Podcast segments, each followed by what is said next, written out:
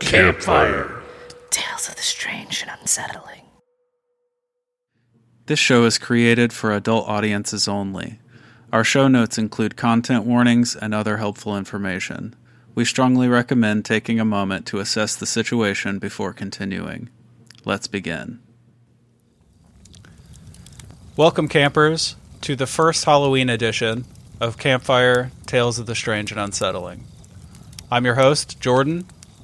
And I'm Ryan. Tonight we will be reading a selection of stories from some of our favorite Redditors, along with a submission story written by a longtime friend and listener. So make sure to sit tight, and we're going to get into it here in just a moment. Yeah, for sure.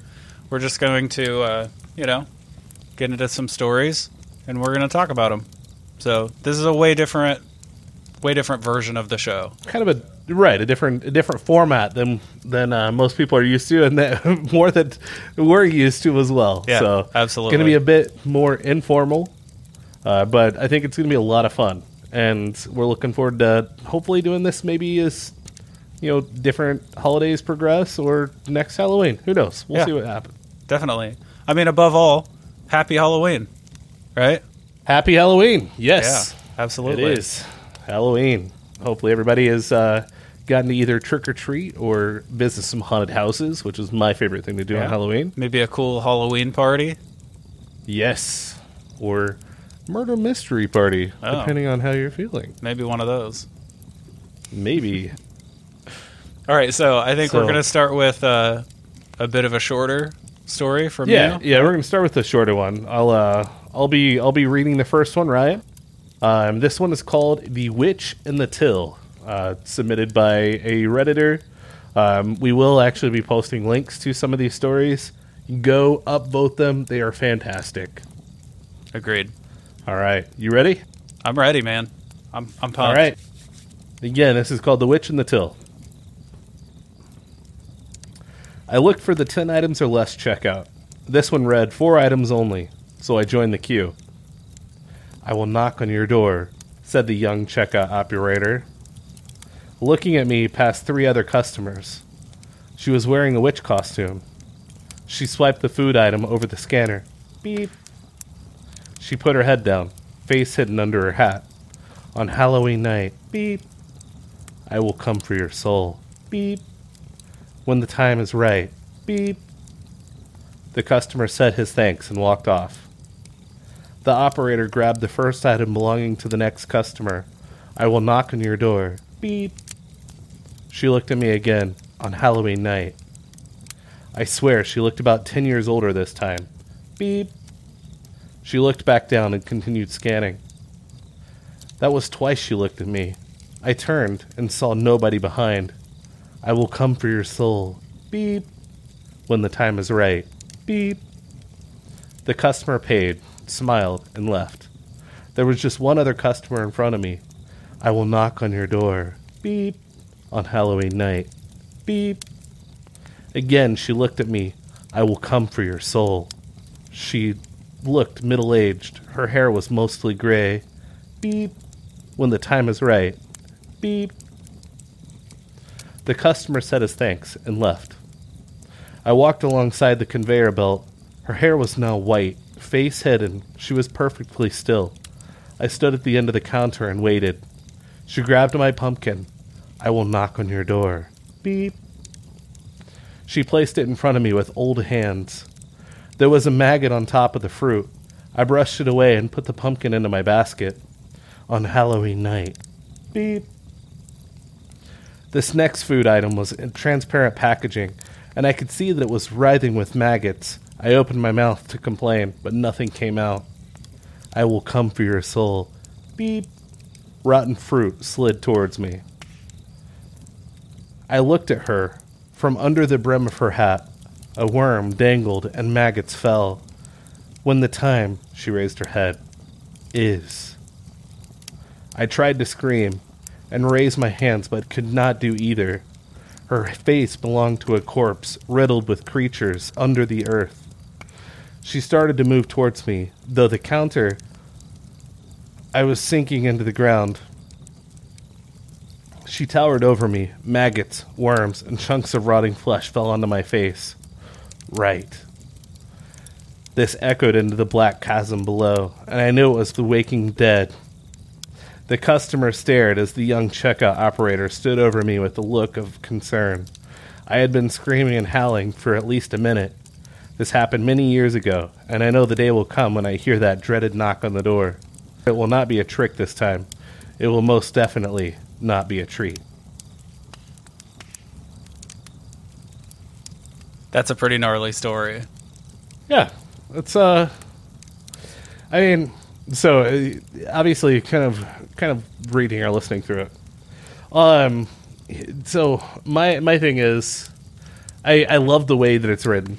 It kind of creates that just very unsettling tone. Yeah. And just this constant, like, every like, scanned item, you know, you're hearing this beep of the scanner, but also, I mean, she's saying these things that only he can hear, obviously. Right. And then by the end, she's standing over him, back to being young, back to being normal again. Yeah. And, you know, just like this, like he was basically taken to this place. He mentions like the black chasm below and stuff like that. Right. I thought it was very neat. It was very Halloween-esque. You know, and it's titled The Witch and The Witch at the Till. You know, so obviously she progressively gets older and then, you know, goes back to being younger again. Yeah, I mean, first off, hats off to you for a remarkably consistent beep. Very well done.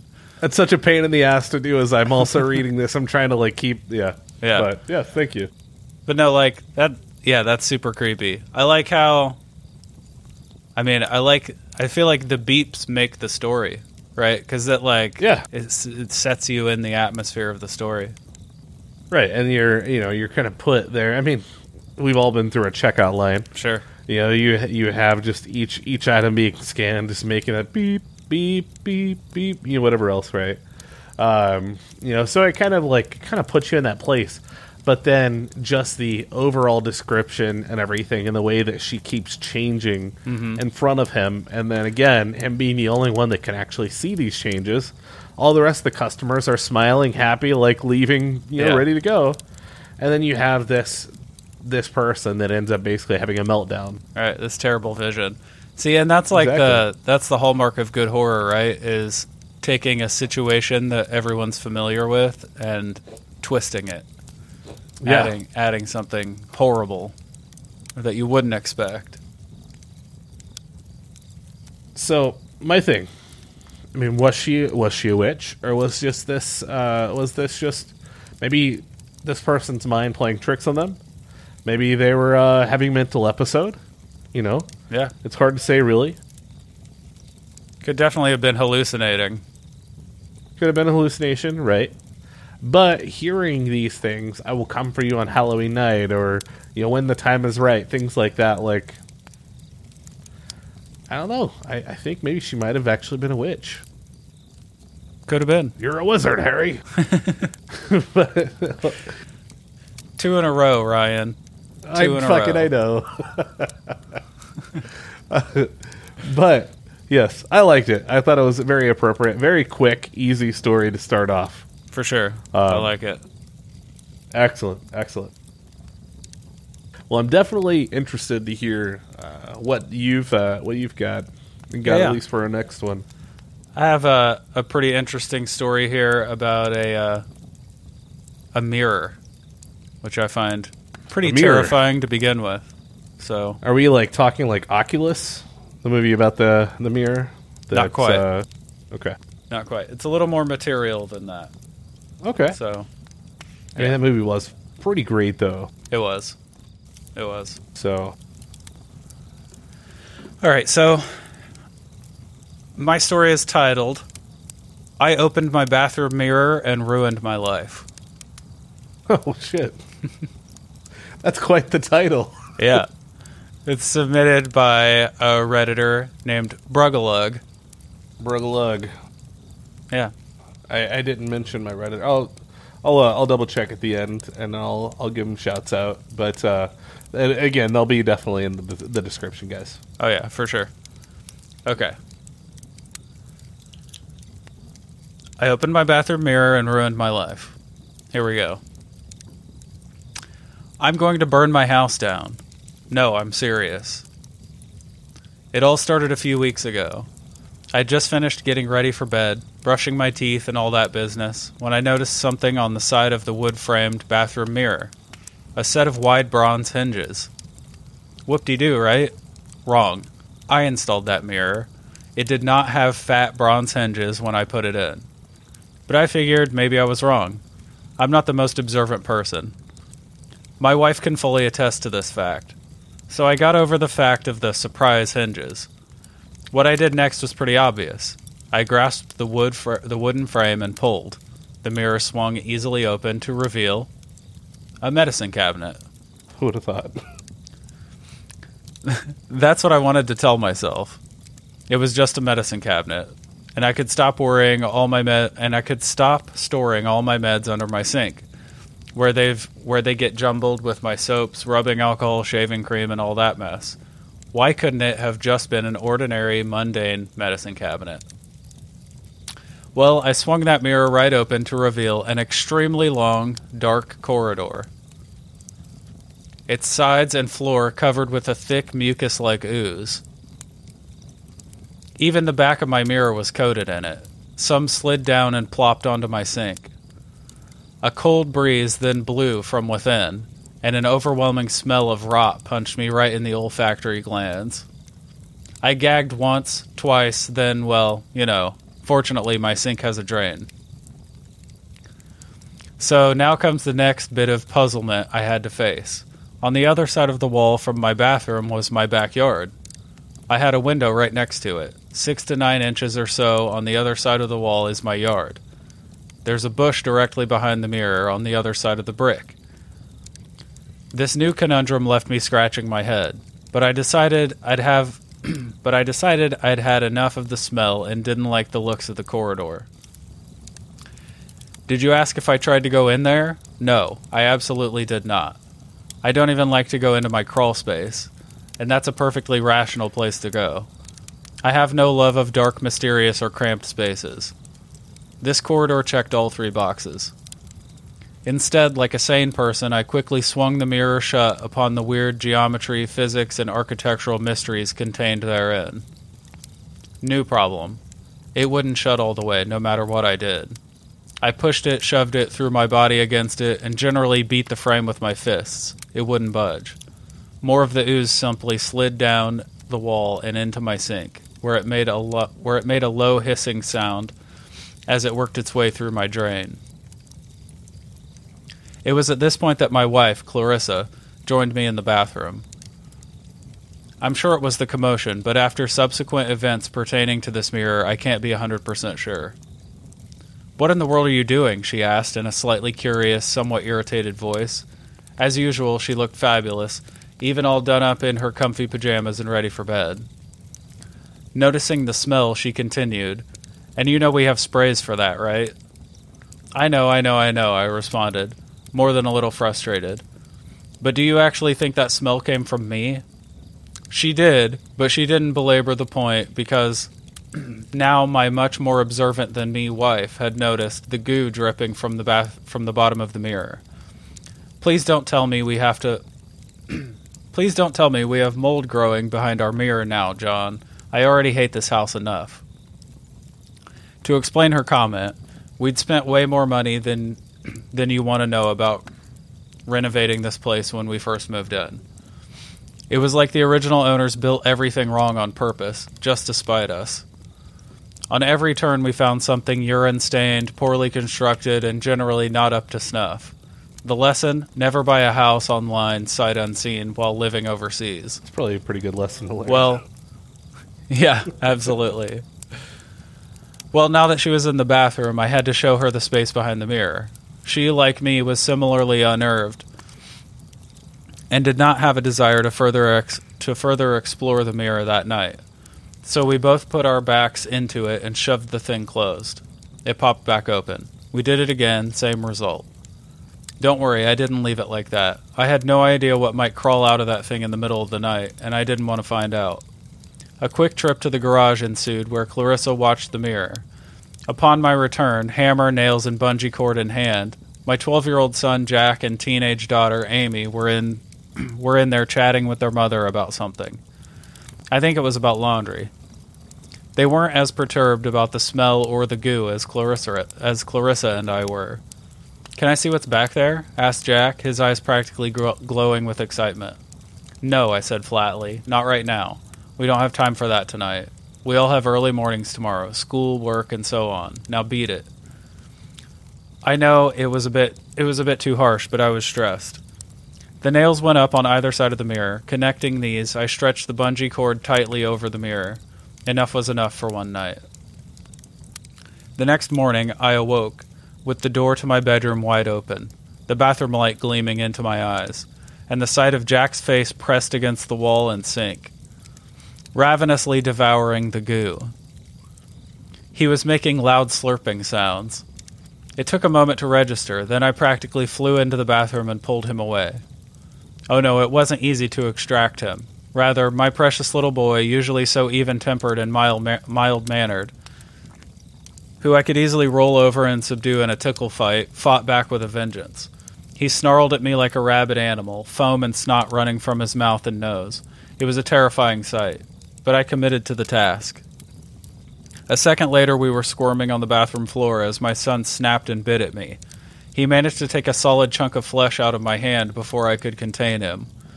Under my much heavier body, he spasmed and kicked erratically for several minutes before finally lying limp and calm. Mold does that to people, right? I swear I read that online somewhere, that mold can make you psychotic. I'm sure that's what it was. As it turns out, Jack had no recollection of what he had been doing with the goo. He said he had just gone into the bathroom to look at it. He just blanked out. This was the first instance of this type of behavior. It soon began to feel as if he had an addiction to the slime, as he was making any and all excuses to go into my bathroom. I need a Q-tip. I need more mouthwash, and so on and so on. I'd follow him in each time, and he'd go right for the sink. I'd have to inform him that the items he was looking for were in the bathroom closet. To be honest, I found myself doing similar things. I'd blank and find myself staring at my sink, maybe even reaching for the mirror. Then someone would come in. I would suddenly realize what was happening and get out of there. Fortunately, his sister and mother didn't seem as affected and attracted by the stuff, so I was at least grateful for that. The second time it happened with Jack was after school. When I went into the bathroom, I found the bungee cord had been removed and the mirror was open slightly, just enough for a good-sized amount of the glop to pile up in the sink, after he had put down the stopper. I discovered him shoveling fistfuls of the stuff into his mouth, so much that it was sliding down his chin and soaking his clothes. That was it. From then on, I said the bathroom was off limits. I made sure the mirror was secured, removed our essentials, installed a lock on the door, and removed the temptation. He showed some initial signs of withdrawal, such as anger and rage, but he soon seemed to forget. As a safety measure, though, I chained him to his bed. I realized this was somewhat extreme, and it could have been a fire safety violation, but you don't understand how disturbing it was to watch him eat that stuff. Ultimately, Clarissa and I decided that our bedroom was also off limits, just to be safe. The stink was carrying through the door and walls, so I locked our door, hid the key on the lintel, and covered the door frame with caution tape. We moved across the hall into my son's room. He moved into the upstairs guest room near his sister. Everything seemed to be going well. That's when it all went downhill. I awoke this morning with a bad headache and an iron taste in my mouth. I felt sticky and clothed. That was strange because I usually shower before bed and wear very little when I sleep. This time I was completely dressed, including shoes, lying on top of the blanket. I was wearing my jacket for some reason, but my arms were covered with the goo, as were my pants and shoes. As for the iron taste in my mouth, a quick look in the mirror over my son's dresser showed I was also covered in blood. In the mirror, I saw the remains of what used to be Clarissa scattered about the bed. I can't say more than that. No, I screamed, fleeing from the disgusting scene in the bedroom. Immediately, I saw the caution tape had been torn down, a few pieces still dangling placidly from the door frame. The door wide open, the bathroom door wide open, the mirror wide open. No, no, no, I protested, rushing with reckless abandon headlong into the darkened bedroom. The bathroom was only lit from the window to the backyard, so I flipped on the lights and immediately found the entire floor to be covered in the thick mucus stuff. What I saw next shut me up right quick. There were footprints and other markings in the goo. Right away I recognized my own footprints. They were between the door and the sink, intermixed. I saw smaller footprints, but not Jack's size. No, these belonged to my daughter. This made sense. Amy was taller than my son and able to reach the top of the bedroom door frame. She was also not chained to her bed at night. But that wasn't all. No, I saw the following. Large cloven hoof prints. The handprints of one of many small children, and a bunch of small, thin drag lines that covered most of the floor. To be clear, we do not have farm animals, small children, or anything that slithers. But of course, this wasn't my chief concern at the moment. I had to check on Amy. I ran down the hall screaming her name. Amy, Amy! No response. Her bedroom was predictably empty. Her car was still in the driveway. Dad, I heard Jack call for me from the guest room. Thankfully, he was still there, chained to his bed. Can I please get up? So here I am. Amy is missing. Clarissa is deceased. I've dropped Jack over at a friend's house. I know the right thing to do. My gut tells me that I have to go in that black mirror. But I can't. And now I'm feeling something different within me. Two distinct heartbeats. I'm sure it's just my nerves, and I refuse to believe it could be anything else. No, I have to burn it down. Even though I may never see Amy again, Clarissa, she's in there too, along with God knows what else. Now I sit here hunched over my laptop at a fast food chain near my house, scared as anything, not wanting to go back, but knowing I have to. Why did I have to open that stupid mirror in the first place? Boom.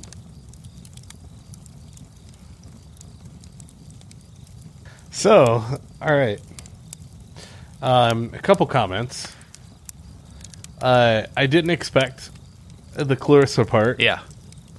Like, the talking about the taste of iron and stuff like that. I figured, goo.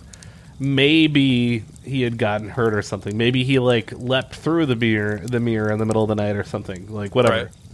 Right. But to basically see remnants of her posted all over the room and the bed and everything. Painted a very gruesome and gnarly picture, which is awesome. Agreed. So, also, this guy was obviously a pussy. You think so?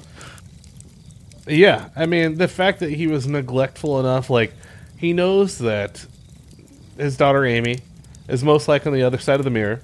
He saw some shit, whatever, it doesn't matter. But the fact that his first instinct is burn it to the ground. Right. Kill his daughter. Versus, right, exactly. Try and see, maybe he can rescue her. Yeah, he doesn't even try. To me, it's pathetic. Right. Agreed. Super pathetic. And so, yeah, I just find that I just find that very bothersome. Yeah. I feel like he made a lot of he made some leaps I would not recommend. Oh, I mean, yeah, no doubt. I mean, first of all, chaining his son to the bed was a pretty fucking gnarly move. Agreed. That's probably not the route that I would have gone there. I feel like a guy who would chain his son to the bed to keep him there is only a couple steps away from ripping his wife to pieces anyway. Yeah, exactly. To each their own, I guess. So maybe this sludge wasn't as powerful as we assume. It's just super crazy. Also, I wonder what it was that kept drawing the son to want to eat this nasty shit. Right. Like, there was obviously something that was drawing him in. Maybe it was a feeling of power or something like that each time he would continue to eat it or something. Sure. Becoming more and more of an addiction, essentially. Maybe it was that's what kept pulling him in. Just it kept making him feel powerful or something. I don't know. It's, I guess, so they had just had a renovation, right? Right. So had he not ever opened the medicine cabinet up to that point? Well, his thing was when he installed it, it didn't have hinges. There was nothing behind it. Right. There were no the brass or whatever hinges. Right. Yeah. That was kind of the first notable thing. Yeah.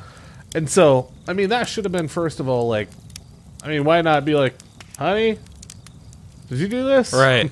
Did you change the mirror? Did we add these? Am I crazy? Right. But opening it up, I mean, that right there should have been a dead giveaway that something is not right. Yeah. It's at that point, I would probably be reaching out to somebody, hey, does this normally happen when you put up a medicine cabinet? Right. This opens up kind of a portal or, whatever to another dimension, essentially. Yeah. I don't know. I love stories like this, though. I love, the gloopy, messy, nasty. It kind of reminds me of yeah, it's super gross. Yeah, I love the Cronenberg, the this idea of this just interdimensional sludge finding its way into, and it fucks people up. Obviously, this one's a little inconsistent, right? The son eats it, and he just wants to eat more. Yeah. The dad eats it, and he becomes a wife tearing apart monster. I'm not sure why it affects them so differently, but I think if the guy had chained his son to the bed, why didn't he chain himself? Maybe there should have been a thing we've both been exposed to this. Maybe it's something maybe it's going to affect me in a negative way. Sure. How did he not, even think maybe that's a possibility? Well, he didn't chain himself to the bed because being chained to a bed is uncomfortable. But you're going to subject your child to it? Yeah. Duh. Fuck off, buddy. Come on. No, he's a bit of a prick. He's going to win major Dad of the Year points here, apparently. For sure. Especially after he burns his daughter alive.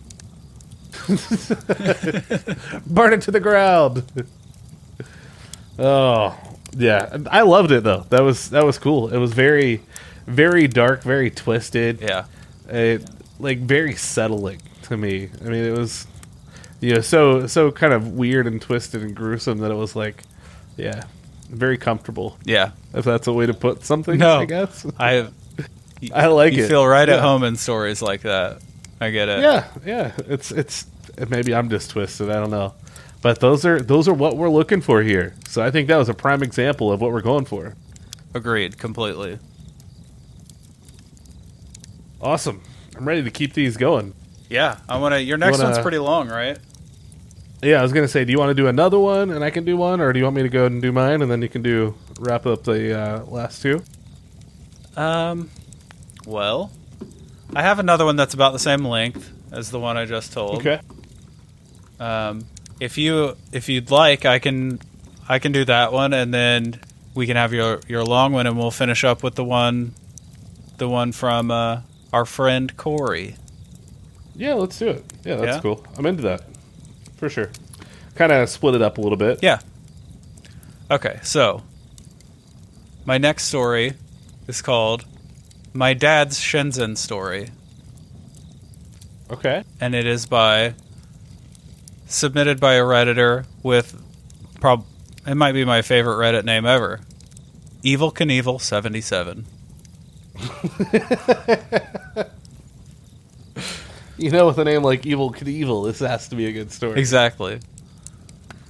Also, how cool do you have to be to only be the 77th person to think of Evil Knievel as your Reddit name? I mean, yeah, that's pretty damn good. Yeah, it's pretty early. Yeah. You know there's Evel Knievel 3875. 3,000. Right. Exactly. Yeah. We had the same kind of train of thought there. Yep. All right. You ready? Yeah, let's do it. Cool. All right. My dad's Shenzhen story. This isn't a story that happened to me, but to my father. He's told this story to us since we were little and has made sure we keep our eyes peeled whenever we're using public transport because of it. I figure I ought to tell the story to others, not only because it's a good one, but also because you never know if it might save your life one day. So my dad was an expat studying in China back in the early 90s. He had chosen to study in Shenzhen, a major Chinese city in the south of China that was rapidly growing at the time, and also had special economic privileges the rest of China didn't have at the time under the communist government. Even today, the city is among China's largest and richest. According to my dad, China wasn't terribly well developed in the early 90s, as it was still trying to grow its economy and recover from the Cultural Revolution of the 60s and 70s. I won't bore you with a history lesson, but suffice it to say, most of China's cities were nothing like they are now. No sprawling lights and fancy skyscrapers, or at least not many of them. There were still lots of tall buildings, and many cities had rudimentary subway lines and sophisticated bus systems, though. Shenzhen was at the forefront of development at the time, surpassing even the capital, Beijing.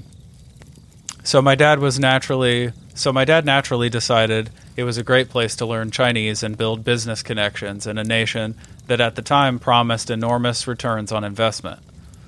My dad was studying at an American university that had managed to build a partnership with one of the local universities. I forget which one, though. His Chinese was a bit rusty, he admitted to me, but it was good enough to get around, and he was getting better all the time. So one day, as my dad always starts the story, he was returning from school late at night. In China, students study really hard and are usually expected to stay behind and study extra after school if they're struggling. Even students who do well sometimes stay at school until around 6 at night. The student culture there is quite different from the U.S. My dad, after having stayed a particularly long time this school day, had finally gotten off school and had taken a subway back to his apartment, which was on the other side of the city. It was real late at night, like midnight or 1 a.m., and there weren't a ton of people on the subway at that hour. Even when traffic is low in China, there tends to be quite a few people. My dad told us there were about 15 to 20 on the subway car he was on. That might sound like a lot, but during rush hour, a subway car can become extremely cramped with over 100 people on it, and almost nowhere to sit, let alone stand. But since it was late at night, my dad had been able to find a seat, and there were several empty seats in the car. The seats were parallel to each other, making each passenger stare at the other from one side of the car. The subway was going on its course, he says, when an old lady gets on the train. She comes over and sits right next to my dad. The train closes its doors and starts going on its way again. He remembered he noticed the old lady because she was the only person willing to talk to my dad, while everyone else stayed to themselves. She asked my dad a few questions, like where he was from, why he had come to China, and what he was studying, you know, the usual boring stuff. All of a sudden, the subway stops very suddenly. My dad was confused because none of the lights on the train indicated they had arrived at a stop. But regardless, the subway stopped. Apparently, the fluorescent lights on the subway flickered, and then the doors to my dad's car opened up. 3 men walked into the car, and they sit down directly across from him. He said nobody had really noticed them walk on, and the subway continued on its way. My dad said that the men were dressed very oddly. They had on red guard outfits, you know, the communist jumpsuits normally depicted in propaganda art from the Mao era. They had the green felt hats with the red star and held red Communist Party flags, and had very dirty faces. My dad noticed right away that no one would look at these guys, and that the old lady next to him was visibly uncomfortable. He had heard about the Red Guards in a class a few weeks ago, and knew that they were a terror to the common people of China during the Cultural Revolution, often creating havoc, destroying property, beating people, and forcing people to confess to trumped-up to trumped-up crimes and struggle sessions. My dad told me that they apparently killed a lot of people in their day, so it was very reasonable that people were uncomfortable with their presence. It was odd for people in the 90s to wear that kind of outfit, because most people wanted to forget about that dark chapter in Chinese history. But my dad said he didn't think much about it because there were communist youth leagues around and he saw kids dressed up similarly at times. But even my dad started to feel really uncomfortable around them too. He said they just gave off this really malevolent energy. Like if you looked at them the wrong way, they'd have you arrested right then and there. He did his best to avoid eye contact with them, wriggling in his seat. Apparently, they kept looking at my dad, and that's when he got really scared. My dad was the only foreigner on the subway that night, something anyone who has been to China will tell you isn't an unusual happenstance. He was scared they might target him for something or harass him, as at the time and even now, Chinese people can be really xenophobic and suspicious of foreigners. My dad looked around and noticed that the train was utterly silent. Except for the sound of the subway rolling on by, it was totally quiet, like dead silent. Nobody was looking at these three guys. My dad was totally freaked out and kept trying to look at something else, like the windows or the lights indicating where in the route they were now. Suddenly, the lady next to him pulled on his shirt. He looked over, and the old lady had a very upset look on her face. He looked at her for a second, and then the lady said, "Where's my wallet?" My dad said this had really startled him, because he had no idea what she was talking about. The lady had chosen out of all the empty seats in the subway to sit right next to him. My dad replied, "What are you talking about?"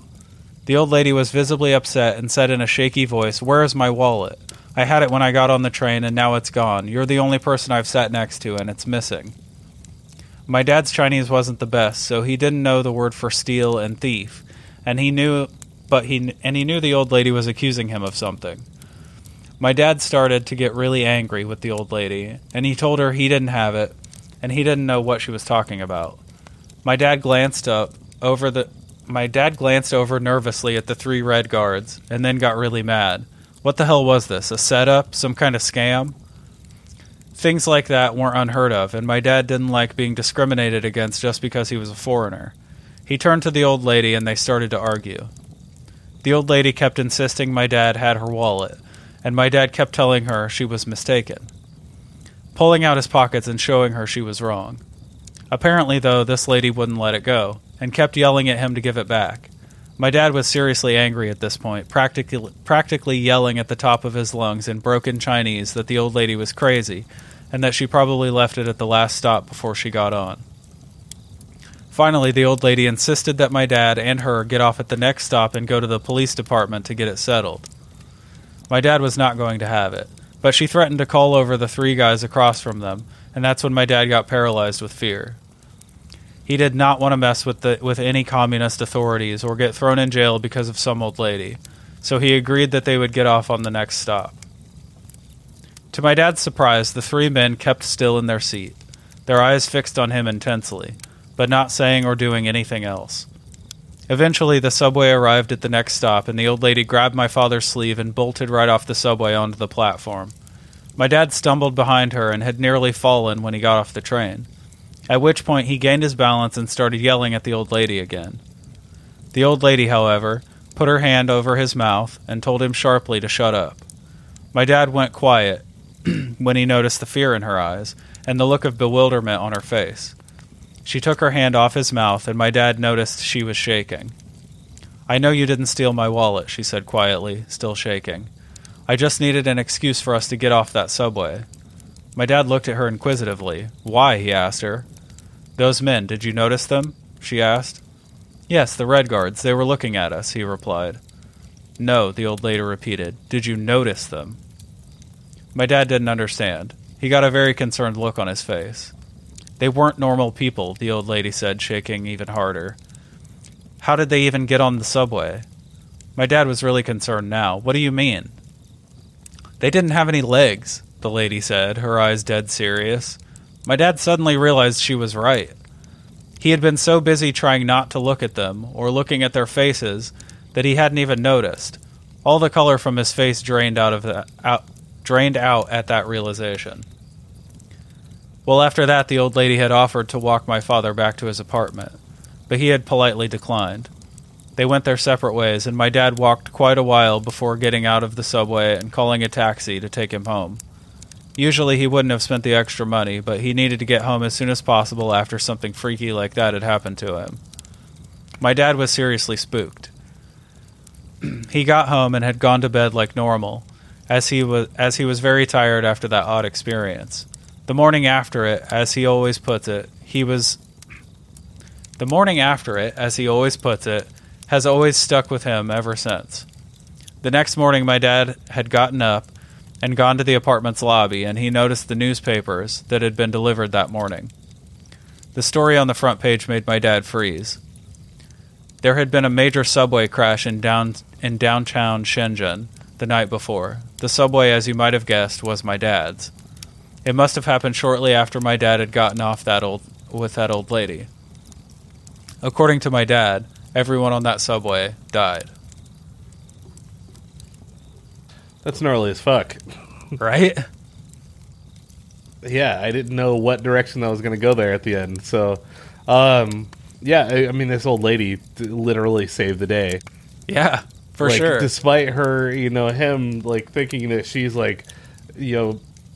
basically accusing him of stealing her purse or whatever else, I mean, she literally saved the day. Yeah, she saved his ass.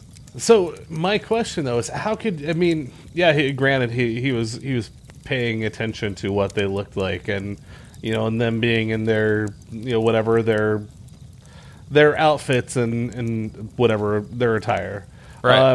But how could you not notice, or even at least slightly notice they didn't have legs? First of all, I mean, I it kind of makes sense to me, because if someone's right across from you and you're trying so hard not to look at them, you know what I mean? You're just kind of stealing quick glances while you're trying not to notice them, or trying to have them not notice you seeing them, Right. I mean, yeah, I get it. But, everybody's going to do that. Out of the corner of your eye, you're going to, give right. them a stare down. And you're going to go top to bottom, or bottom to top, whatever. I mean, maybe, but if someone's sitting down, how often are you looking at someone's legs True. While they're sitting down, right? And depending on what they're actually wearing, I mean, if these coats are, very, rather lengthy. Yeah. It's, it could be, you could chalk it up to just, them sitting down, and maybe it's the way they're sitting, you couldn't see it. But,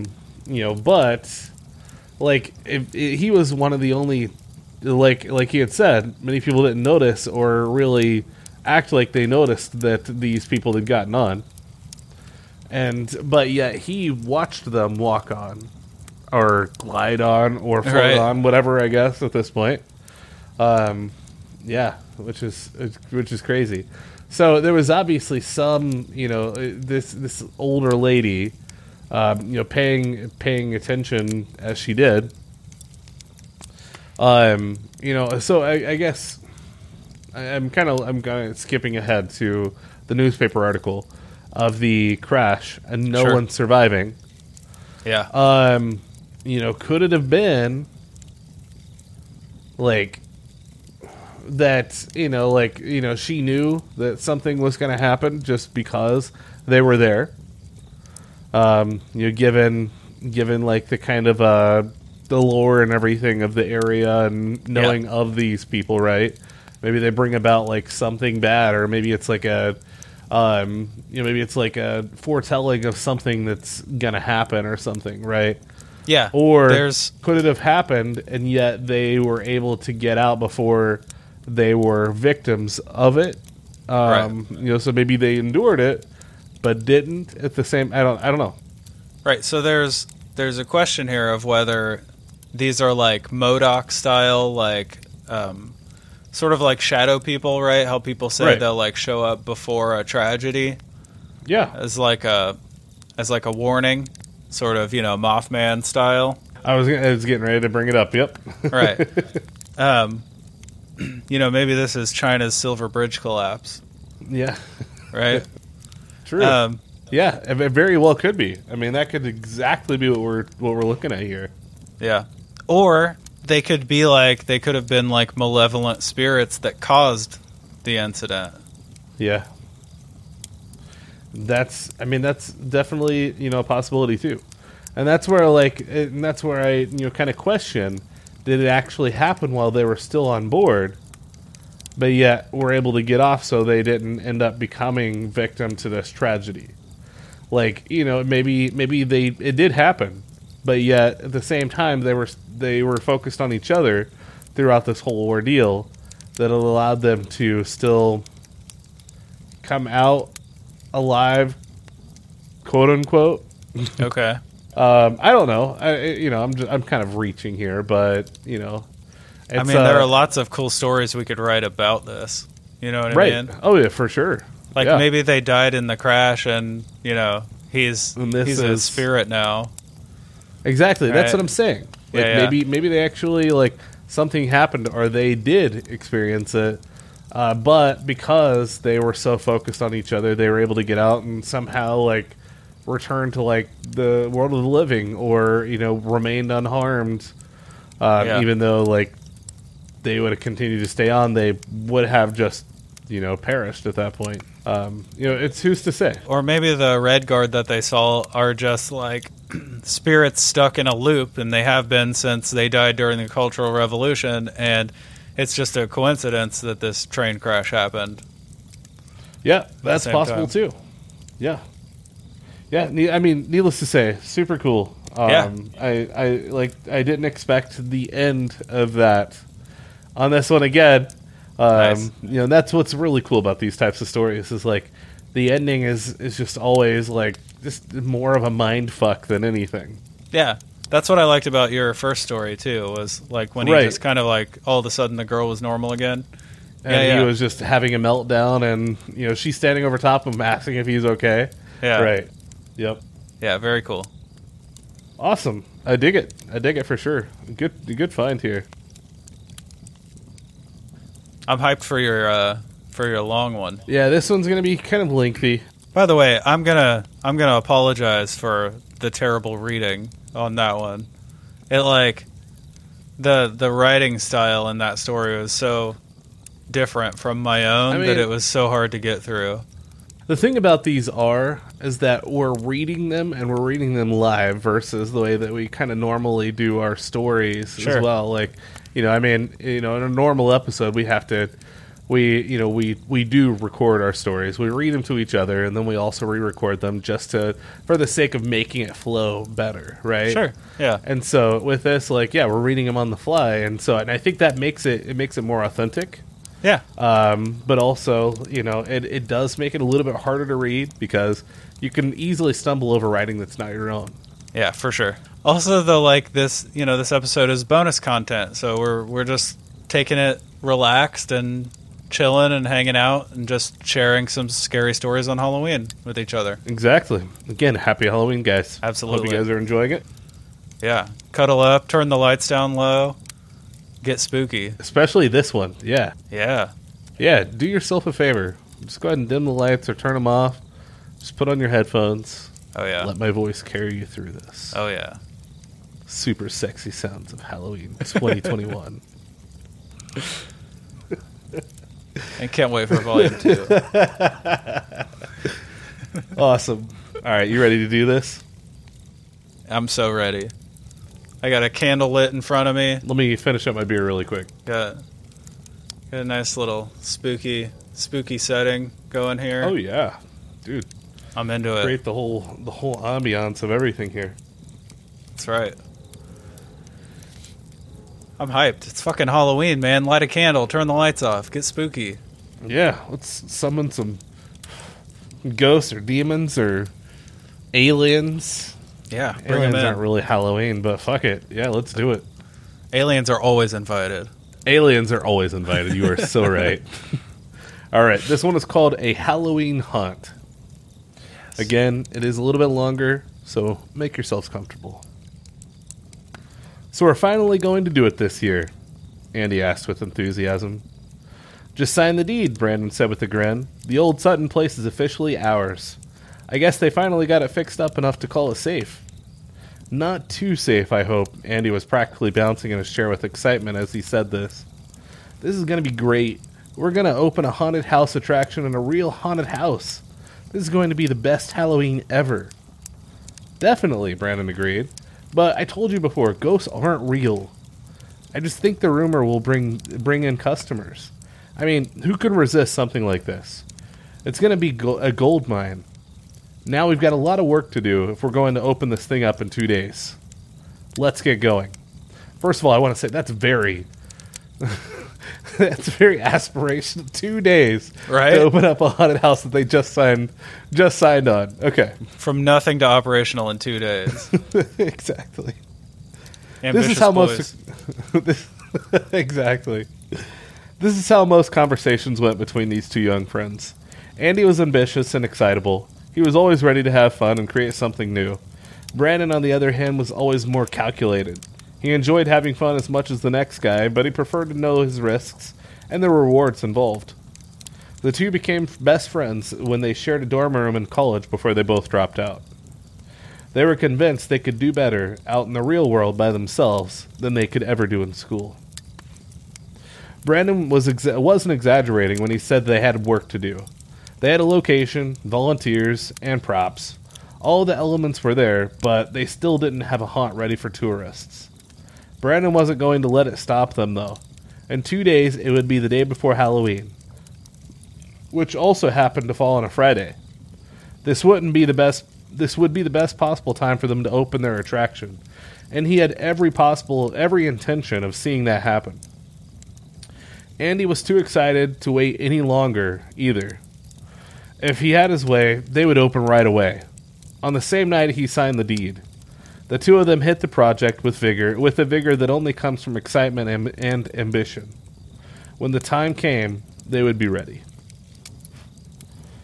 What do you think I should do with this with the staircase? Andy called down from the landing on the Sutton house. There aren't too many good hiding spots for our actors, but it's too big of an area to ignore. That's your domain. You take the upstairs, and I do the basement. We both work on the main floor. That's the deal. I'm pretty sure the staircase is where Mrs. Sutton hung herself. Brandon called back to him while going over his notes. Yeah, do something with that. We should try to make it as authentic as possible. I bet I can rig something up. Andy's head was already swimming with dozens of ideas for the area. Did you take care of the kitchen? I've got places marked for two of our guys to come out for jump scares, and one to lead people into the dining room. Brandon was always on top of things. He may not have known exactly what was going on, or what he was going to do to have the actors do, but he knew where he needed them to be. They could take some liberties with their roles, as far as he was concerned. I'm going to check out my new basement. Just remember to clean up after yourself down there, Andy jested before he picked up his own notes from where he left off on the floor. Andy couldn't fight back a smile as he looked around the upper floors of the mansion. The place must have been built at least 100 years ago, and it hadn't been cleaned in almost as long. Not since the Suttons were alive. There were cobwebs in the corners, and a layer of dust covered everything.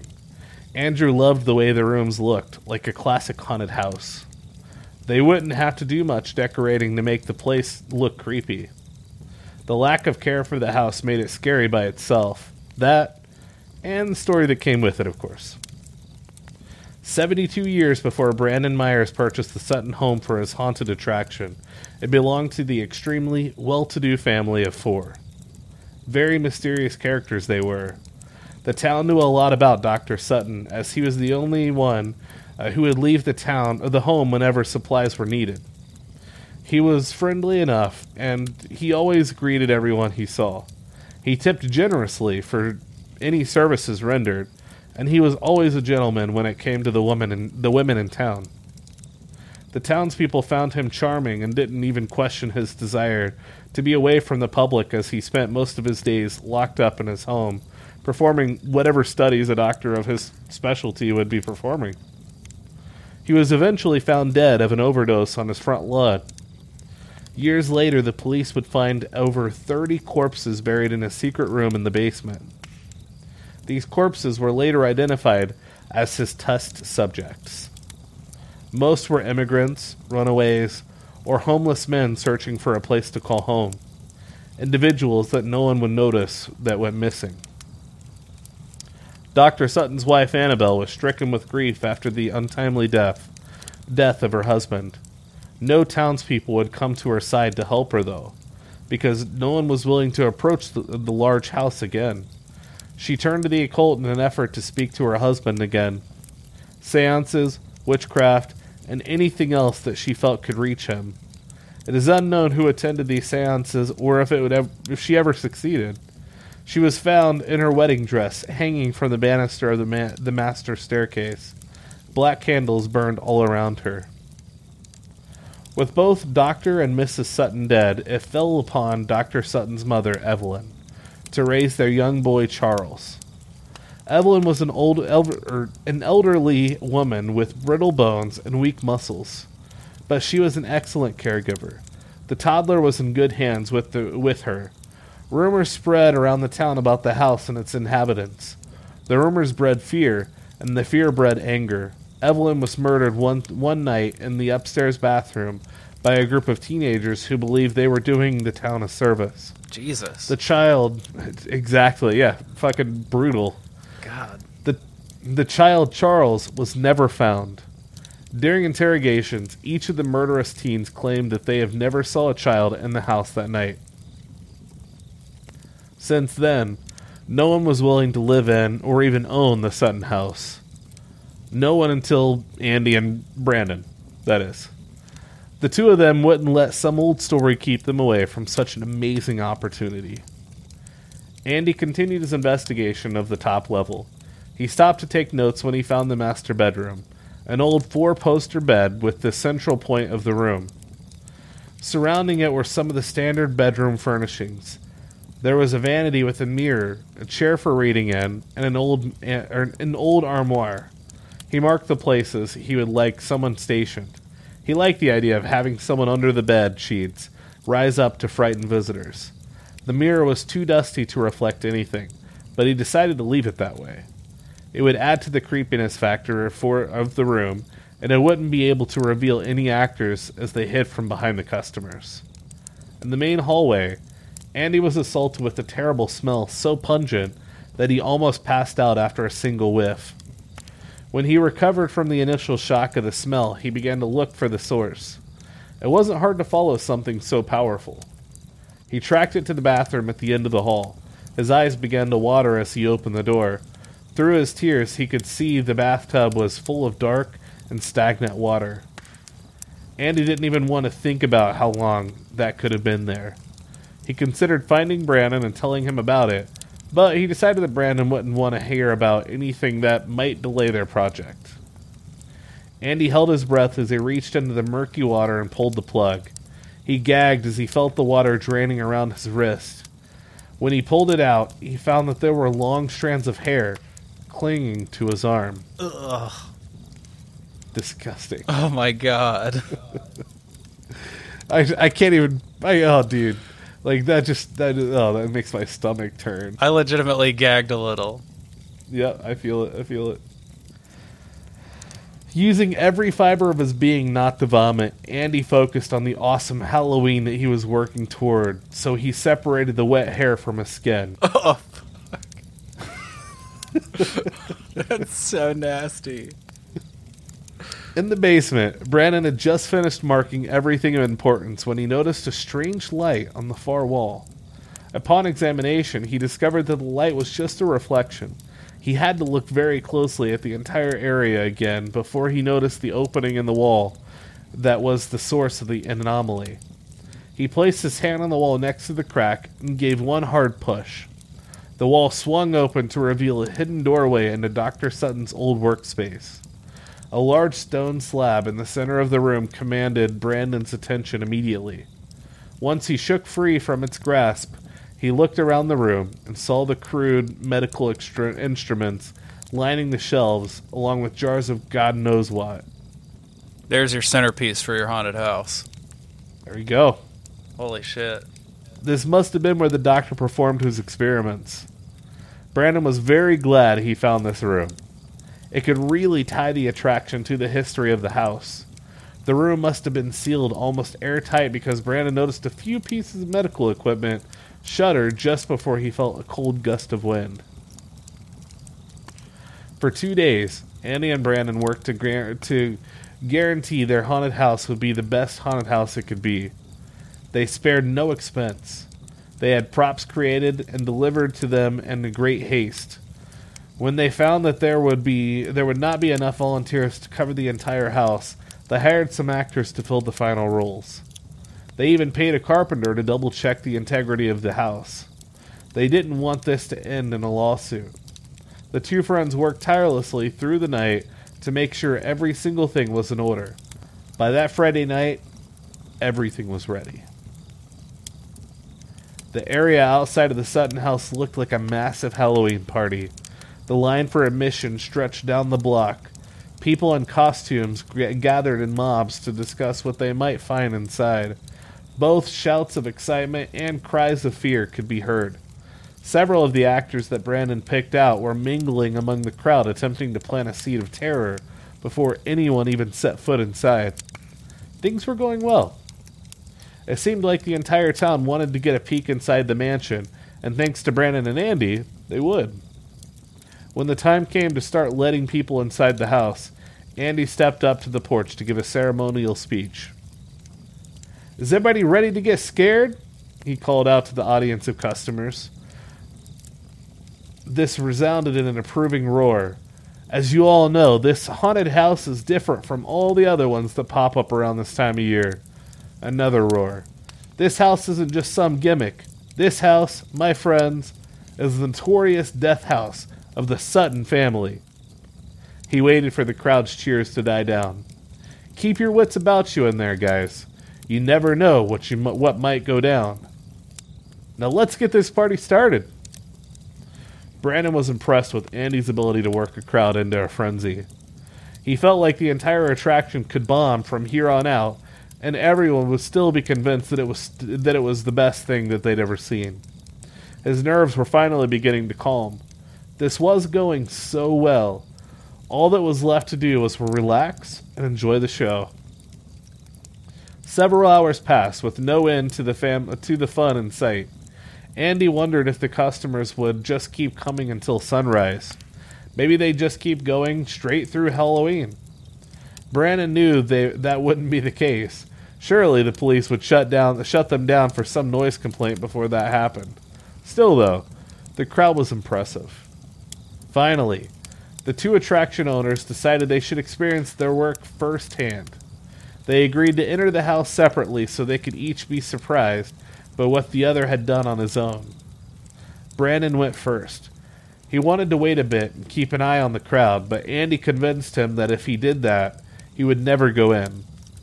He made his way to the front of the line and told the actor watching the door that he wanted to enter alone. People objected to his line cutting, but of course, he owned the place. He could do whatever he wanted. Since he let Andy handle the upstairs portion of the house, he decided to explore that direction first. I have a feeling Brandon here is going to pay a price for his hubris. So, yeah, something's going to happen.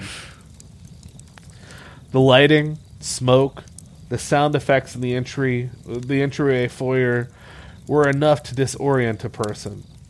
That was an excellent way to start the experience.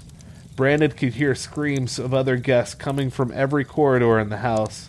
It didn't take a full 10 seconds before Brandon got his first jump scare of the night. An actress who had been sitting in a chair beside the front door leaped to her feet and chased him toward the staircase. He knew she was up. He knew that she was there. He told her to be there. Excuse me. He knew that was going to happen, and it still startled him. About halfway up the staircase, Brandon noticed the first of Andy's personal touches. As he observed the railing above, he saw the silhouette of a woman in a white gown struggling against the banister. With an ear-piercing scream, she threw herself over the edge towards Brandon. Her screaming was stopped at once when the rope around her neck tightened and she was left hanging only a few feet away from him. Brandon was always impressed with Andy's creativity, but this time he had outdone himself. Brandon didn't know if this was animatronic or it was just a simple trick with the rope, but he liked the effect either way. Upstairs was no disappointment either. Brandon fell like a sucker for the actor hiding under the bedsheet scare that Andy set up. He wasn't even allowed any time to react before the armoire doors came crashing open, and he was chased out of the room by an actor with a very realistic-looking rubber knife. He continued through the rooms, dodging men in masks and fighting the urge to throw up from the disorienting lights. When he made his way to the bathroom, he detected a faint odor that repulsed him. He liked the idea of using smells in the attraction. Why settle for just a couple of senses when you can offend them all? Inside the small room, he saw that Andy had splattered fake blood everywhere. Brandon sighed when he thought about how cliché this was, but he quickly felt that Andy had redeemed himself when he saw what was in the bathtub. Here we are again. Yeah. As he was peering into the blood-red water, Andy witnessed what appeared to be a woman's corpse floating to the surface.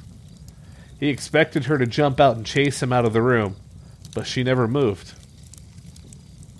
This was either a prop or the single most committed actress in the entire world.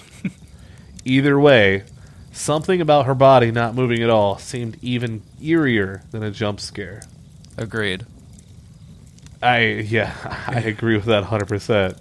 That would fuck, dude. That'd be gnarly. Yeah.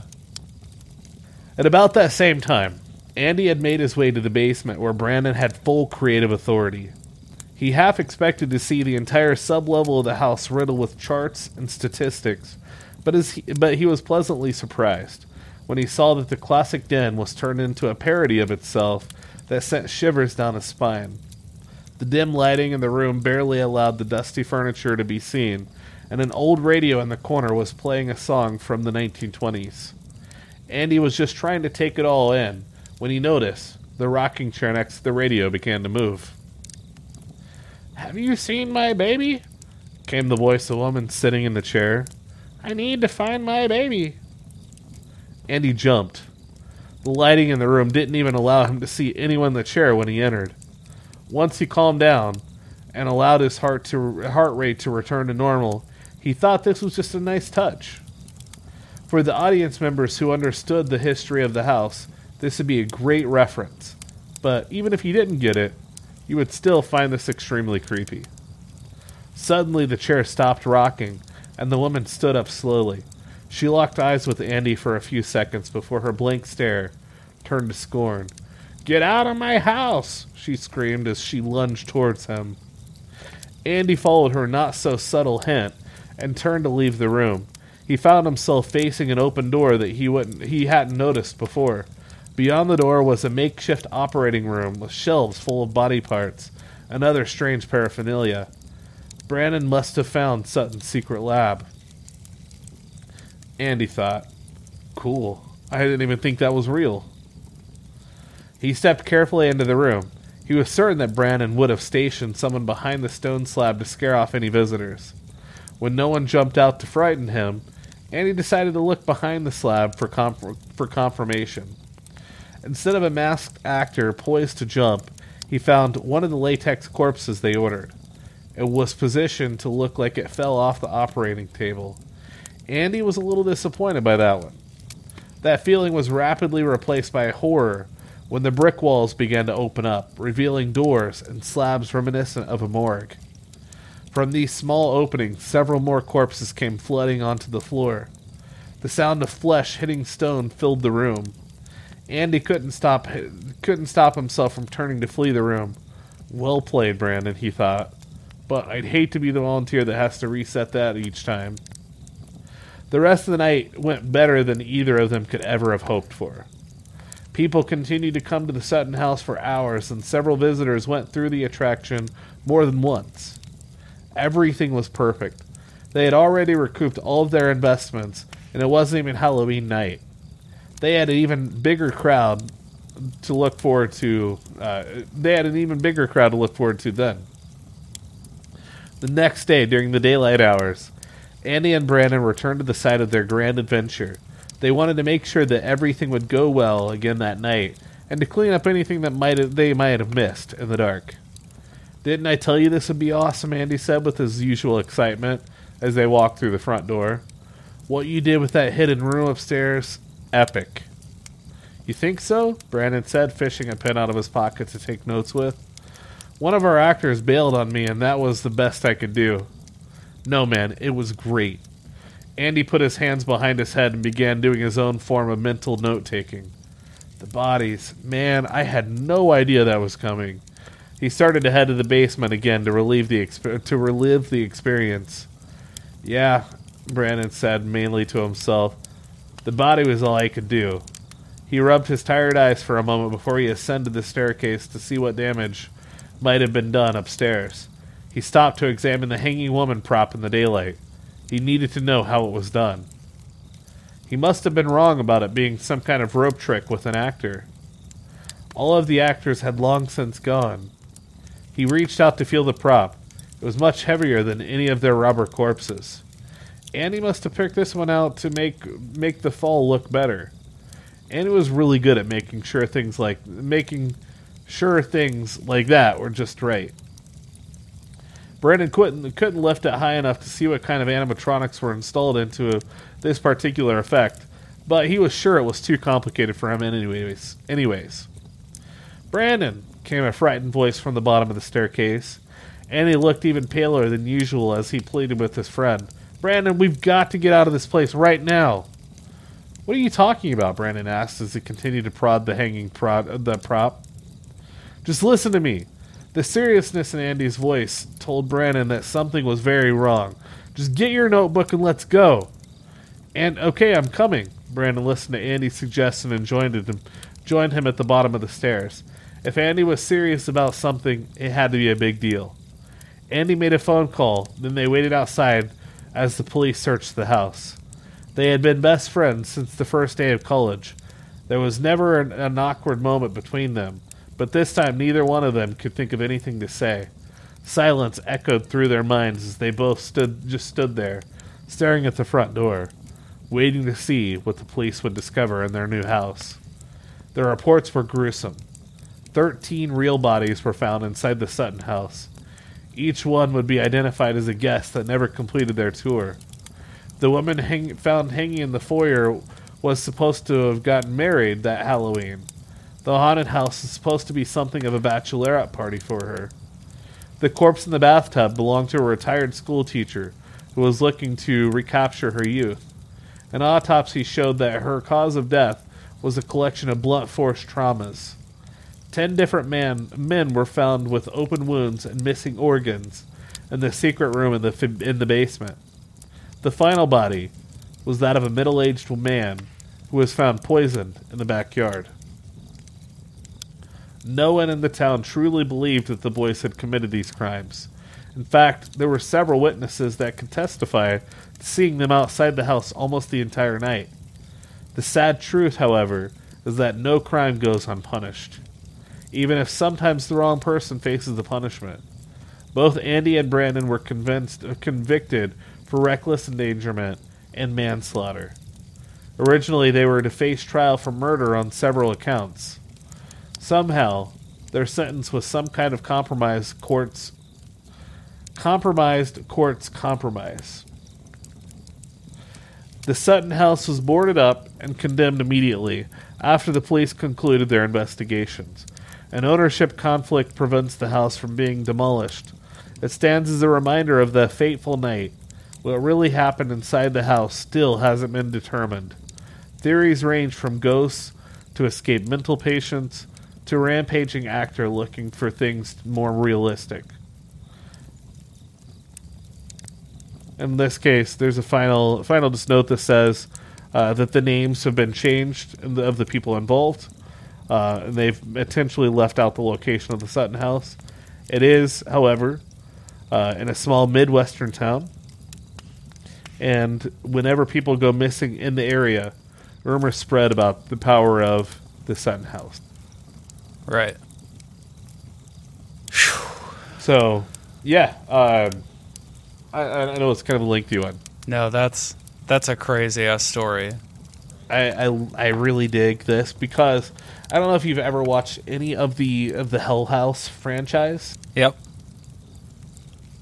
Fucking fantastic. Yeah, agreed. And this is very reminiscent of that. Yeah. But of course, real people die, and like when they first open up Hell House, which is the Annan Hotel or whatever. Yeah. And I believe it was in New York. But yeah, just basically just then renamed basically or called Hell House, right, essentially. But yeah, I thought it was super cool. I love the idea. I've always wanted to open my own hunt. I think it would be so fun. Yeah. And it's something that I hope to do one day just because it'd be so cool to do. And I love the idea of home hunts. I've gotten, the last couple of years, I've gotten obsessed with going to different hunts. I almost started a YouTube channel just literally going through and getting permission to tape haunts and critique them and review them and things like that. Getting back on the subject, have you watched The Houses Octoberville? No, I haven't. You're killing me. I will. After this, do it, please, all because right. I mean, the first one obviously first. The second one is still is just as good, and it continues the story. It's Halloween. I might throw it on. It's focused around, haunts. Okay. Whether it's home haunts, extreme haunts, shitty haunts, whatever it is. Sure. And I love in this case. I mean, they went to extreme depths over a 2-day period to make this massive thing happen. Yeah. That resulted in such a gruesome, terrifying encounter that. I mean, we were talking about that the bathtub. Yeah. And then we find this person in the bathtub, not knowing if it's an actual real person or if it's a fake prop or something like that. Sure. Turns out to be an actual real person. Yeah, a school teacher. And a lot of these props and things like that that people have just discounted as props were actual real, right, including the person hanging in the foyer and all the organs and shit in the right medical room. Yeah, I was gonna say 2 days for sure. The next time I need a project done, I'm calling Brandon and Andy. Dude, I know, like, they're determined, and it sounds like it was probably incredible. Yeah, and that's where I bring I kind of go back to Hell House. And that because, they also, a short period of time before they opened theirs, and it became the biggest widely known thing, but also, a lot of shit went down. Right. And this is just like, it almost makes me relive that, which is awesome. And I loved the story when I first read it, and that's why I knew that I wanted to do it despite it being a longer story. For sure, it was really good. Some notes about the Sutton family story. That story is like, it's like if H.H. Holmes and Sarah Winchester got married. Like, it was like a mixture of those two stories. Okay. Yeah, it's, that one is a little nuts because, obviously you got this doctor, and he's not your normal, run-of-the-mill doctor. No. He's doing some shit. Right. And a lot of, like, these old, there were like 30 different bodies that were found in this basement. Yep. Of test subjects, right? Yeah. Quote unquote. What kind of test was this dude doing? I don't know. I'm gonna guess he wasn't prescribing a lot of antibiotics. I don't think so. So, and that's I really dig that, like, that twist on it too. Yeah. I like the scary story inside a scary story. Right, exactly. Yeah. And it's like, if you remember the Haunting in Connecticut movie, yeah, where there's that room in the basement that the kid's living in. He has cancer, Yep. He's living in that room or the basement, and finds out that there's this extra room where this doctor used to do abortions and experiments and all this crazy shit, and that also kind of reminded me of that too. Yeah, yeah. It Also, did the, like, fucking psychopathic teenagers that murdered that old lady, did they go to prison? Because Jesus Christ. Like, that was such a weird detail for the story, for the writer to just kind of... There wasn't really anything else that went off of it, so I don't know, to be honest. Just kind of passed over it. Yeah, it was like, oh, also, by the way, this happened. Right. So, you know, a group of teens came in and bludgeoned an elderly lady to death, you know, like they do. You know, like, teen angst. Boys will be boys. Yeah. Christ. That was a little oddly placed, I think. But I think it's also to add to, like, the sinisterness to the story, sure. Right? Like, to this past and whatever else. That was almost as off-putting for me as the bathtub full of hair. Oh, dude, that's so fucking gross. That bathtub full of hair, like, props to Brandon, because if that had happened to me, I would have been out. I wouldn't have put my hand in there. You don't know what's in there. I would have canceled the whole fucking project. Like, I would have at least grabbed, like, an old coat hanger and, like, started, like, digging that in there. Like, maybe, like, stabbing shit just to see if there's anything in there. Exactly. Like, I don't give a fuck. If there could be, like, bodies, there could be, like, animals, there could be... fucking piranhas, dinosaurs, who knows? Exactly. Also, side note, these two boys in this story are 100% in love with each other. You think so? 100%. Alright, that's fair. Yeah. Dude, every time they, like, referred to each other, they're like, Brandon is always so good at this. And, like, Andy's amazing at this. Like, they only had nice things to say about each other, and there aren't... Yeah. There is... No. Hey, that is okay. No.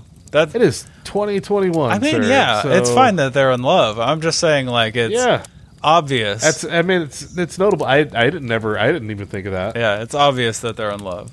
Because, like, two straight friends that are male, they don't talk about each other like that. They talk shit about each other. Yeah, I'll give it to you. That's... There's a different angle that I think if that was added into the story, I would have developed just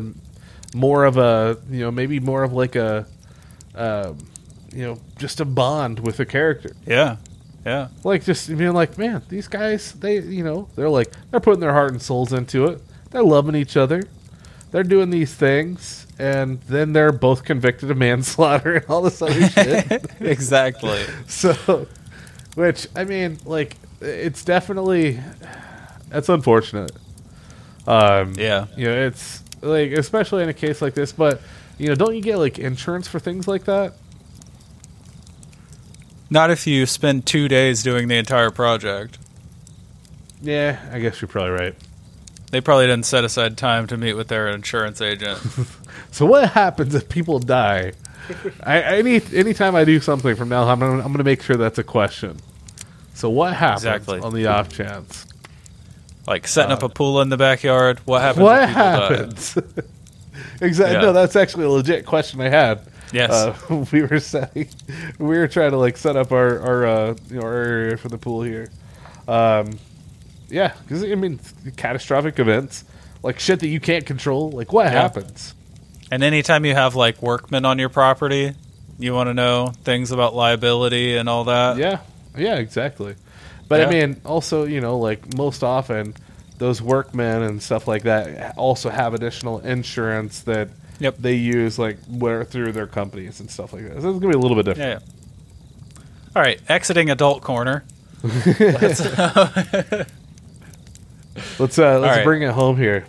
Yeah. So this story was submitted by a longtime friend of both of ours, Mr. Corey Constable. Okay. And all right, I'm stoked to hear it. Basically, like, I put out some feelers a few months ago about people who had, like, paranormal encounters, weird stories, and he submitted this. So I'm just gonna give you a little rundown, which I found really cool because. You know, we've known Corey since we were, 13, 14? I mean, yeah, long time. In bands together and everything else. Flip-flop Fridays, like everything. You know? Exactly. And I had no idea that he had ever experienced any of this, so... That's cool. Awesome. It was cool. All right. Yeah, no, I'm pumped to hear it. beginning with, I suppose you'd like to hear about my ghost encounters. I suppose you're right there, Corey. Yeah. The main one is when I was living on the main road in Hartford City. Really, all these take place there, in the city. Different houses and experiences. Okay. We've got child ghosts in windows, shaking beds, items moving, and some long walks. I won't bullshit around because I don't want to overthink anything. I'll start from the beginning and work my way up. The first experience of ghosts happened in the house I grew up in. It was a large house on Mulberry Street. In that old house, there had been stories about how a young boy had died in the house. I can get more information about this later if you'd like. Growing up there, things always felt weird, even though I was about 8 years old or so. I specifically remember my mother talking about the boy and how he preferred the bathroom. My mother always kept a very neat and orderly house. We can attest to that. Yeah. Yep. Yeah. If you moved something, you would notice when she put it back. Lots of knickknacks and cute little figures everywhere. Anyway, the figures on top of the toilet would be in different spots, if not even on the damn sink. The lights would turn off and on when you were in the tub. That feeling of being watched or someone else in there was almost always present. Fucking hate that feeling. Yeah, it's awful. Now, there was a balcony off their bedroom with a door that was wood on the edge but glass in the middle. So, like French doors. Mm-hmm. I'd sleep in their room a lot because of weird feelings in my room and also being a child. But in the glass of the door, I would see a little boy in old-timey dress, waving or just standing there. I could describe him accurately, and my mother would say, yes, that's so-and-so from whatever happened there before. Also, can get more info on that. At least he's willing to grab more information. Yeah, that's so-and-so from whatever happened. So when I was a budding teen, we moved to a big house on the main road, whatever 3 turns into when it goes through Hartford City. Walnut. Walnut, yep. I had the whole upstairs as my bedroom and music room with a lot of storage in the closets on the other side, which this freaks me out because I remember this room. Okay. Everything was fine until, now get this, I read some incantation spells and such from the Necronomicon. Oh, that's awesome. Summoning spells and shit. I am well aware that is technically a fictional book, and I was aware of that then. I mean, there's a very real, well, I guess, quote-unquote, real Necronomicon that's out there. So, yeah. But odds are he didn't buy the real Necronomicon at Walden Books. Right. Right? Yeah, I don't think they just carry it there. Yeah. Anyway, it started with no one wanting to come up and hang out anymore. And those that did would say they felt uncomfortable or sick and felt like they were being watched. I always felt like someone else was up there as well. My mother then was a bit of a hoarder and had a lot of stuff in storage. She had things in the closet in those plastic tubs with sealed tight lids on them stacked all the way up to the ceiling.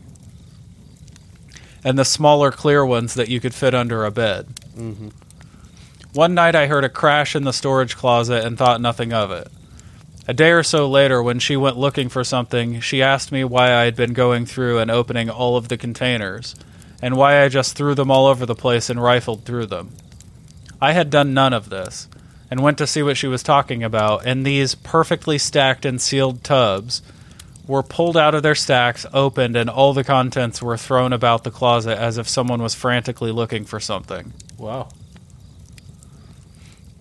Not long after that, at night, my bed would shake like I had put a quarter in it. Wind would push through the loose spots on the windows and shake the panes when there was no storm or anything outside. The bed would shake like crazy and lift up and push back.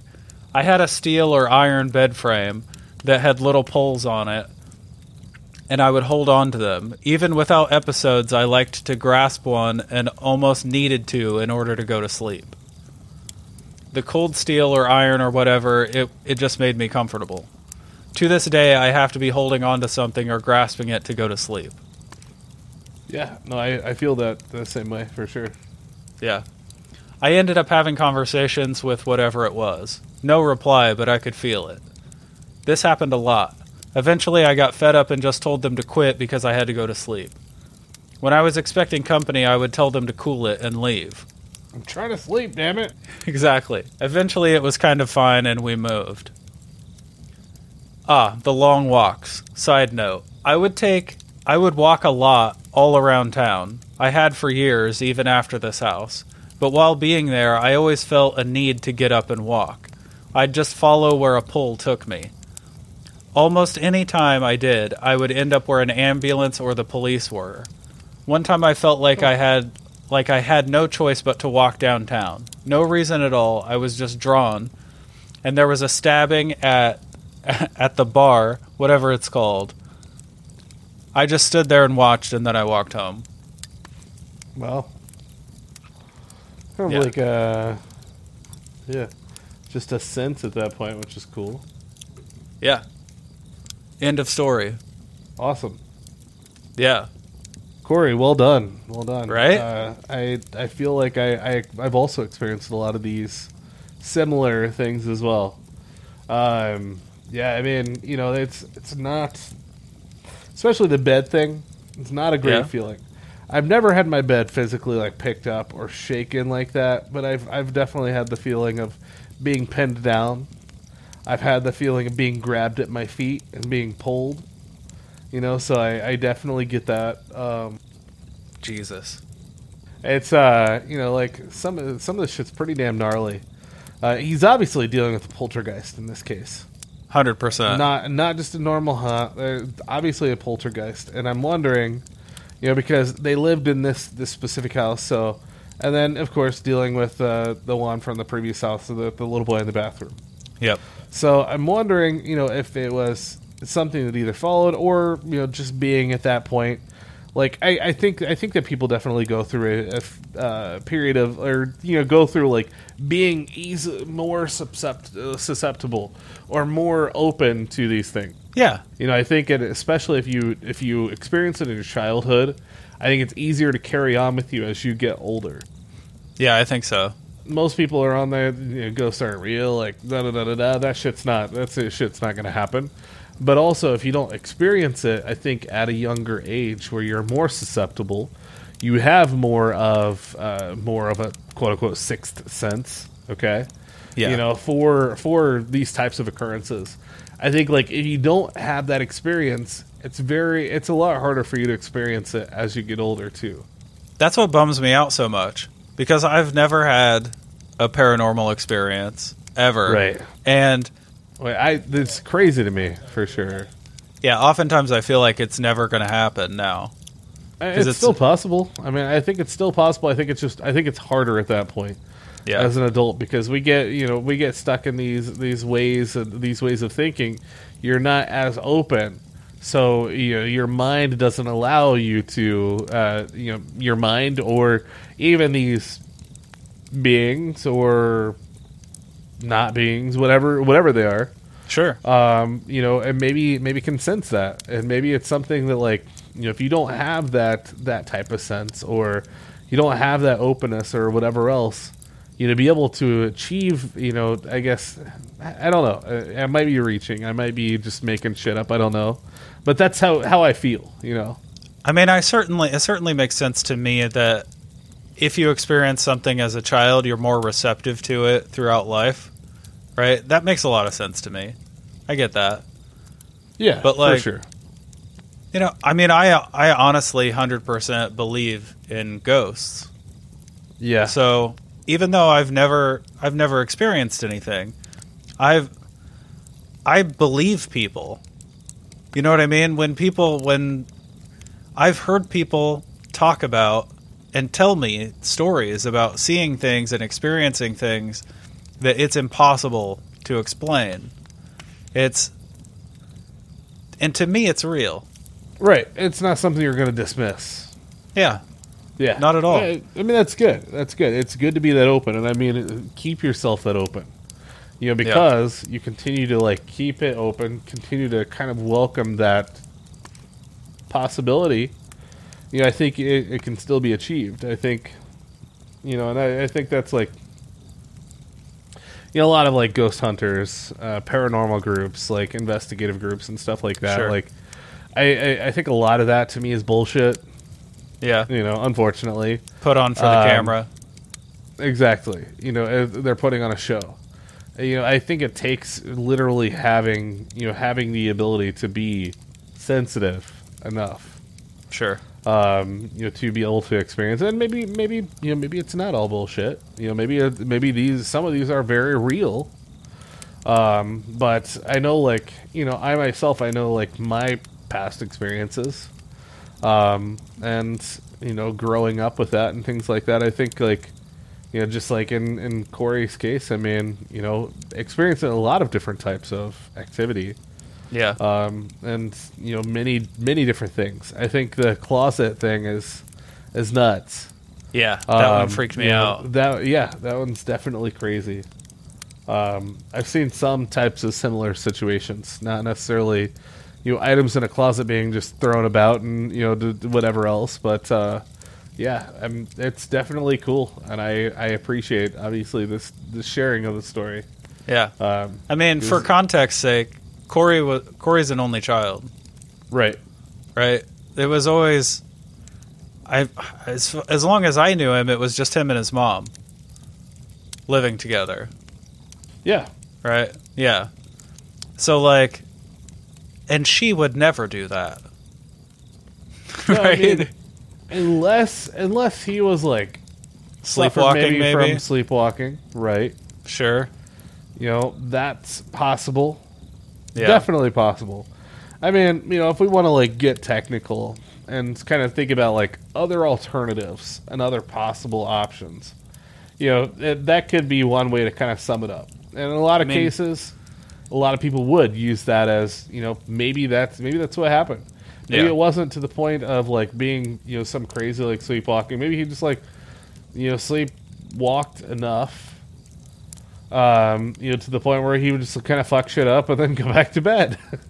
You know, it's hard to say. Yeah. But, I mean, he was feeling pulled to walk while he was awake, so who's to say that didn't happen while he was asleep as well? Exactly. And maybe that was something working through him anyway. And I think that's another... that's an extra area being sensitive. Yeah. You know, being pulled to in this type of direction, and he would just, you know, be open to it. Yeah. And would lead him to, like, that one particular example of the story about the stabbing. Right. Yeah. You know, like, that's a whole different thing. For sure. You know, it's a very cool story. Like, collection of stories. And, like, I'd love to interview Corey and, like, talk to him about his experience. Oh, yeah, I'd love to hear more. That'd be awesome. Yeah. Especially if it's continued into, I mean, his now adult years. Yeah, I'm curious about that myself. You know, so. How long it went on. We should try to get him on an episode sometime and just see if we can pick his brain. Continue on. Yeah, I'm into it. Cool. All right, that is my last story. Cool, yeah, that's my stories as well. It's been a lot of fun going over them and just kind of reading, you know, submitted stories or some of these just creepy, spooky tales. For sure. To celebrate our Halloween night here. Yeah, I mean, outside of that, I think that's pretty much everything I've got. I think kind of keep it short and simple tonight. What do you think? Yeah, definitely. No, just, you know, happy Halloween. Don't eat any razor blades and apples. In fact, yes, make sure to check your children's candy. If some asshole gives you or your child an apple instead of a piece of candy, throw that fucking apple right at them. Just pick it up and launch it right at them. Fucking apple. This is Halloween. That's a little brutal. No. Throw it right at them. Fuck that apple. Exactly. We ain't here for fruit, bitch. It's better. If you have, like, an 8-year-old, have them do it. And that way, right after they throw it, you can just go, like, ah, Johnny, Damn kids, man. Sorry about that, bud. You understand, right? You know. Exactly. That's awesome. I will keep that in mind if I ever have children. Don't risk the apples. Let them do my bidding. Throw them right back at them. I mean, anyway. It's Halloween. Like, come on. Yeah. Like, why waste your time with fucking fruit? Like some fucking some Reese cups, some Twizzlers. Do Halloween right. Joys and shit. Yeah. Exactly. Oh man, I think we have some Reese's and Almond Joys. I might finish up my Halloween night with some of that. All right. Okay. Awesome. So. Well, I appreciate you guys listening to these spooky tales. Again, we may continue this on. We may not. You know, who knows? We'll see how it does. And I dig it. I dig a lot of the, especially submitted stories, creepy stories, creepypasta, like anything. If you guys ever have any stories you want to share, you are welcome to visit our website at campfirepodcastnetwork.com. We do have a submission area. You are welcome to submit it. You can also submit it on all of our socials as well, which stay tuned at the end of the episode for all the links to those. For sure. Also, you can just send us an email straight to contact@campfirepodcastnetwork.com. Exactly. Yeah. We are open, and we will always tell your stories. Or if you want to be a guest in a story or tell your story on your own, you are more than welcome. We are always very happy to listen. We'd love to talk. And now for something special. Obviously, this time of year is very important to the 4TN podcast community, and we've been absolutely overwhelmed by the love and support of our peers. One of those friends, the hosts of Totally Weird and Twisted, had the brilliant idea to compile a bunch of Halloween greetings from those in the community, and each of those who participate would include the compilation in their Halloween episodes. So here it is. Enjoy it, and go check out the ones that pique your interest. Again, big thanks to the ladies over at Totally Weird and Twisted Podcast.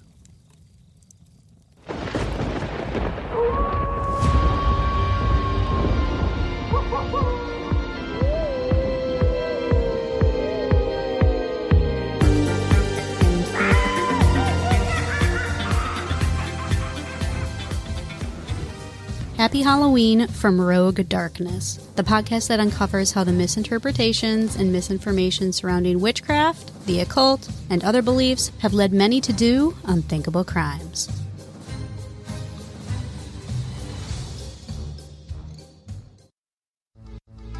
Hi, I'm Carly.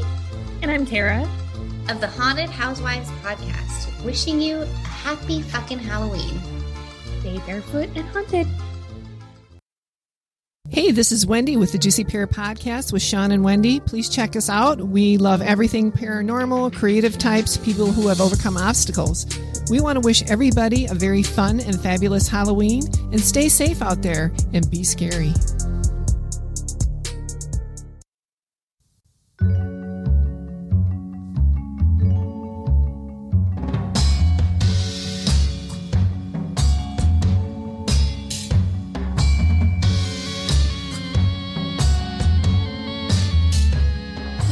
The creepy crawlies out there on this spooky ooky season. This is Debbie Q with The Right Shoe, wishing everyone a very happy, healthy, and safe holiday season. Dance and be merry. It's Halloween!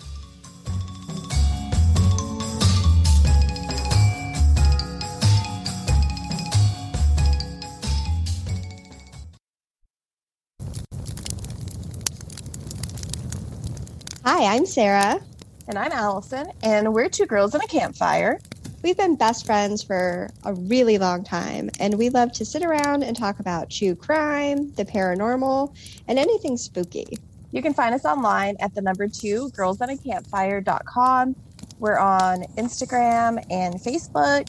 And we hope that you have a super spooktacular Halloween. And we'll see you around the campfire. Happy Halloween.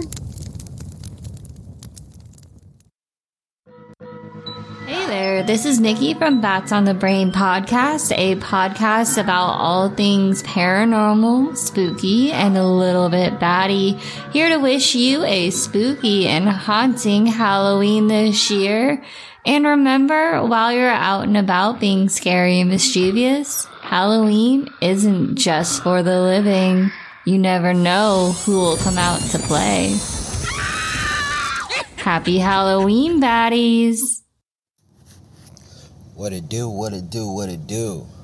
This is the homie Leo from Movies on Weed. I am the host who's always humble. After smoking on that crumble, I'll tell you if the movie's wank after I puff on that dank. Anyways, I want to wish everybody out there a happy and safe Halloween. Don't forget to get your candy corn, your edibles, and your pre-rolls. And don't forget, kids, whiskey goes good with everything.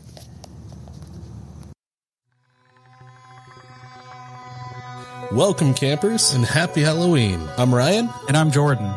We're the hosts of Campfire Tales of the Strange and Unsettling. Join us every Tuesday for terrifying campfire tales based on some of the strangest accounts ever recorded. Will there be cryptids? Yep. What about aliens? Duh. Even ghosts? Obviously. Excellent. So look for us on your favorite podcast app every week, where we'll be doing our very best to better define the blurry edges of our reality. So remember, campers, stay weird and trust in the unknown. Hello, Internet, and happy Halloween. I'm Teresa, and I host the Shit That Scares Me podcast. I talk about all of the scary things in this big, scary world, like hauntings, domestic terrorism, aging, disability in America. We're going to talk about it all. Sometimes I even bring my friends in for a chat. So if you like being scared or just want to hear stories from someone who's scared of the same things that you are, subscribe to Shit That Scares Me on Apple Podcasts, Spotify, or wherever you listen to podcasts. Stay scared, my friends. Did you know there was a man named Saint Germain, and there's evidence that people saw this guy for hundreds of years, and he always looked the same. He never aged. A lot of people believed he was immortal or even a vampire. Hey everyone, this is Elaine Cheney from Wait What Podcast, where every Friday I talk about strange things like quantum immortality, time travel, UFOs, ghosts. If you're into those things, listen to me on Spotify, Stitcher, or wherever you listen to podcasts. I hope everyone has a happy, spooky, but safe Halloween. Happy spooky season and happy Halloween from Alicia and Sierra at Twisted and Uncorked. Hi everybody. This is Edo La Rosa from A Brian Schaefer Story. Don't look behind and walk alone in the dark. The scariest time of the year has come. Beware of who you receive candies from. You don't even know who's dead and who's alive tonight. So, I want to make sure that you carve your pumpkin and get yourself ready for the witch hunting, because tonight it's going to be the scariest Halloween of your life. Happy Halloween.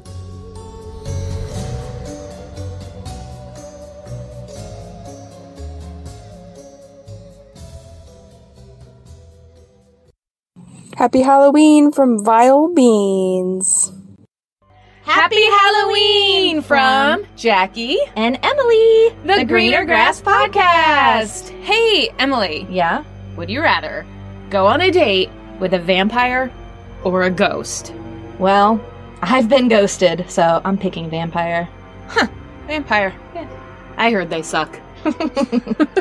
Get it.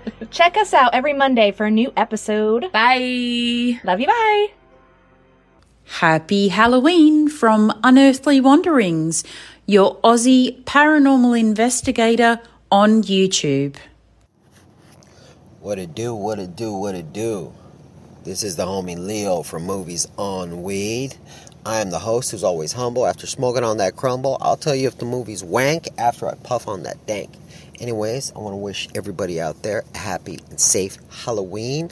Don't forget to get your candy corn, your edibles, and your pre-rolls. And don't forget, kids, whiskey goes good with everything. Happy harvest, Mandy. Blessed Samhain, Katie. A blessed be. Blessed be. Hi, I'm Mandy. I'm Katie, and we are two besties that share a love for all things totally weird and twisted. Like the paranormal, true crime. People who marry inanimate objects. Yes, that's one of our favorites. People just like that. We also host a talk show on Paraflix, which is a paranormal streaming app that is all paranormal all the time. We are rated F for... foul-mouthy. Foul-mouthy works. I like it. Yeah. By the way, viewer discretion is advised. Cheers! Cheers. Happy Halloween!